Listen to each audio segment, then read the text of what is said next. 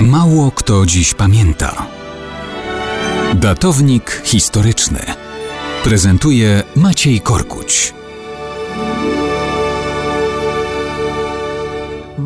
Kto dziś pamięta, że dzień 29 września 1758 roku nie powinien być dobrze wspominany we Francji. Tego dnia bowiem w hrabstwie Norfolk narodził się Horatio Nelson, późniejszy brytyjski admirał, a zarazem kaleki pogromca Francuzów i nie tylko. Już jako dwunastoletni chłopczyk służył na okrętach wojennych. Miał 21 lat, kiedy został kapitanem. Francja już była ogarnięta rewolucją, kiedy w walkach na Korsyce Nelson został ranny odłamkiem w głowę. Wtedy stracił wzrok w prawym oku. Sławę mu później przyniosła walka z flotą hiszpańską koło portugalskiego przylądka Świętego Wincentego.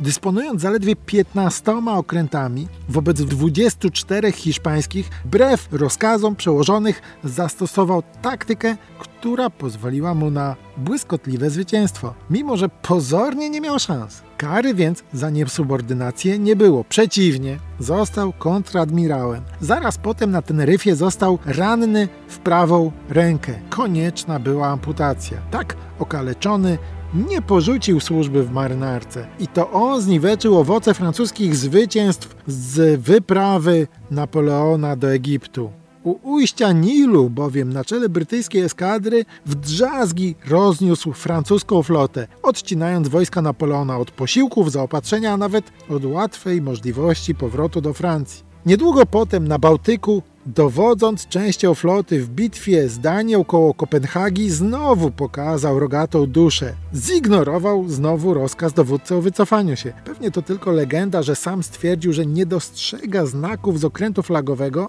bo przykładał lornetkę do ślepego oka. I znowu, dzięki jego niesubordynacji Brytyjczycy zwyciężyli, zamiast się wycofać.